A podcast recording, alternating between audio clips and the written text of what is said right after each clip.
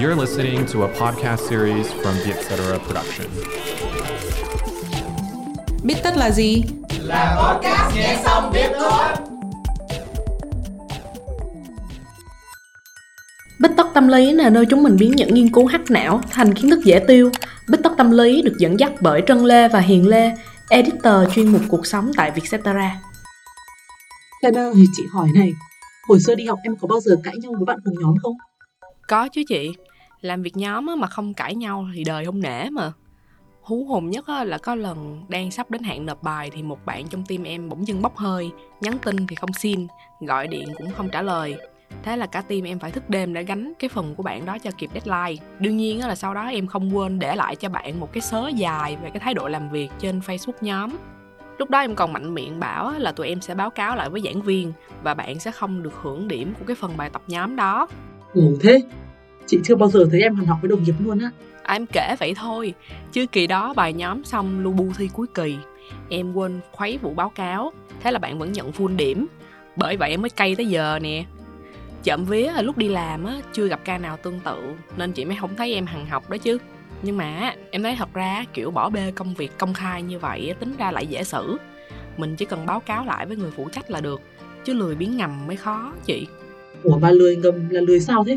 Thì là kiểu thành viên trong nhóm mà có cũng như không á.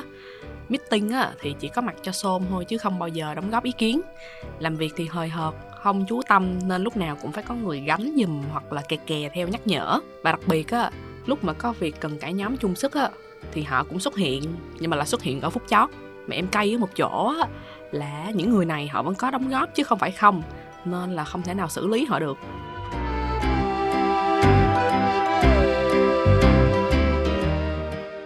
À, mấy ca này quen lắm.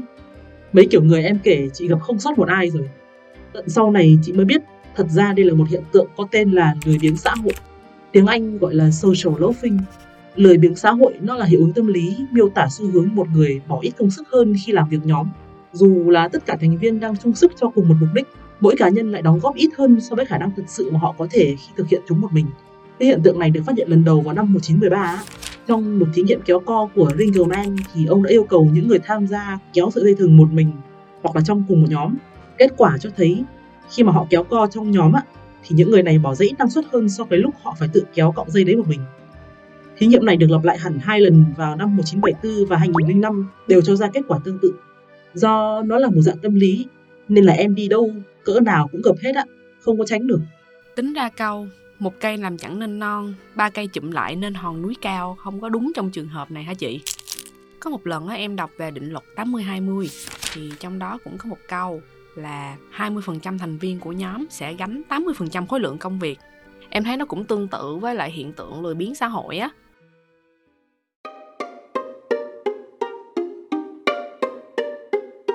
Một trong những lý do mà các nhà tâm lý học đưa ra để giải thích hiện tượng này đó là thiếu động lực á. Đại khái, nếu những thành viên trong nhóm cảm thấy mình không nhận được gì khi làm công việc này hay là kết quả cuối cùng không quan trọng thì họ sẽ bỏ ra ít công sức hơn trong quá trình làm việc. Em thấy thì cũng hợp lý. Em để ý mấy bạn cùng nhóm của em, những bạn mà hay tham gia câu lạc bộ, đi làm thêm và không mấy quan tâm đến điểm số á, thì sẽ thuộc trường hợp này á chị. Bởi các bạn không có động lực để đạt điểm cao nên là họ chỉ tham gia cầm chừng cho có thôi. Như vậy thì họ sẽ không mất quá nhiều thời gian vào những cái thứ không quan trọng với mình. Thậm chí á, em còn biết có một trường hợp là có một bạn điểm trung bình vốn đã thấp sẵn mà thấp theo kiểu á, thấp nhưng mà vẫn đủ ra trường á. Và đó là học kỳ cuối cùng của bạn. Thì lúc đó là đã quá trễ để gỡ gạt rồi nên bạn thay kệ cứ làm tàn tàn cho qua môn là được. Thế là những cái bạn trong các nhóm khác á, mà đặt mục tiêu điểm cao á, rất là ức chế vì cái bạn này. Ngoài ra thì có một lý do nữa mà chị hay gặp đó chính là đề cao năng suất của người khác. Thường thì người nào mà sáng dạ hay là xông pha nhất nhóm kiểu gì cũng sẽ là người gánh kim còng lưng bởi vì họ được mặc định là làm việc tốt hơn mà.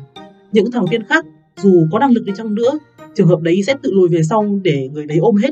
Bởi vậy một trong những mẹo để mà không phải gánh tim á, đấy là lúc đầu đừng thể hiện quá nhiều. Một phần thì cách này cũng cho người khác không gian để đóng góp ý kiến và từ đấy giúp họ có trách nhiệm hơn nữa ngoài ra thì số lượng thành viên của nhóm cũng gây ảnh hưởng đến năng suất nữa chị. Có một nghịch lý là số thành viên càng nhiều thì năng suất càng giảm và ngược lại. Nếu mà quy mô của nhóm càng tăng á, thì sự ảnh hưởng của từng thành viên sẽ càng giảm xuống đồng nghĩa với năng suất làm việc của họ cũng giảm đi. Thì chỉ cứ tưởng tượng nha một cái tiệm à, bán nước cam có năm cái máy vắt cam đi tương đương á, là để năng suất nhất á, thì chỉ cần 5 người đứng làm việc nhưng mà nếu có người thứ sáu xuất hiện thì người này á chỉ có thể là một là đứng chơi hoặc á, là thay phiên làm với người khác thôi.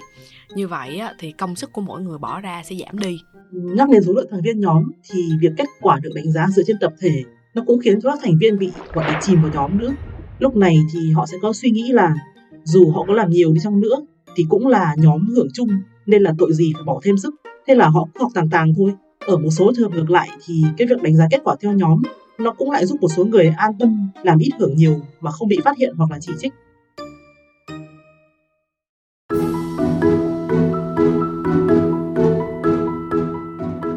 Một trong những cách để phần nào mà hạn chế hiện tượng lười biếng xã hội là phân công công việc cụ thể. Trước đây á, khi làm việc nhóm ở đại học á, thì điều mà em ưu tiên làm khi học nhóm á là đảm bảo tất cả các thành viên đều được chia việc thì đây là cái kinh nghiệm mà em rút ra được sau một lần chót để mọi người tự nguyện làm phần mình hứng thú. Cuối cùng á, là chỉ có hai trên năm thành viên thật sự là có hứng thú thôi, số còn lại là ngồi chơi sơi nước. Ở môi trường công sở thì chị thấy việc quản lý theo sát tiến độ của các thành viên trong nhóm để mà can thiệp và đưa feedback kịp thời, nó cũng giúp các thành viên đỡ ỉ lại á. Bởi vì khi biết là có người đang quan sát mình thì các thành viên cũng đỡ lơ là và đùn đẩy cho nhau hơn. Tuy nhiên thì người quản lý cũng nên cẩn thận để không bị biến thành quản lý vi mô á. Ngoài ra thì em nghĩ á, trong công việc á, đôi khi mình phải có niềm tin một chút. Tức là cái gì á, mà mình cần hỗ trợ thì mình hỗ trợ. Những cái nhỏ nhỏ như là gửi email nè sắp xếp văn bản hoặc là lên lịch hẹn thì mình nên để cho mọi người tự giác. Có sai sót thì mình nhắc nhở thôi. Bởi vì em biết có nhiều người quản lý có phong cách là quản lý vi mô. Không phải là do họ xấu tính hay là tộc mạch gì nhưng là do họ hơi cầu toàn sợ là mình không có cầm tay chỉ việc á, thì mọi thứ sẽ hỏng hết. Cuối cùng á, thì một vài thành viên trong nhóm lại ỷ vào cái sự cầu toàn này của họ và người quản lý thường phải ôm đồm làm hết. Tại vì á, thà làm luôn cho nhanh chứ chỉ người khác thì sợ mất thời gian hơn.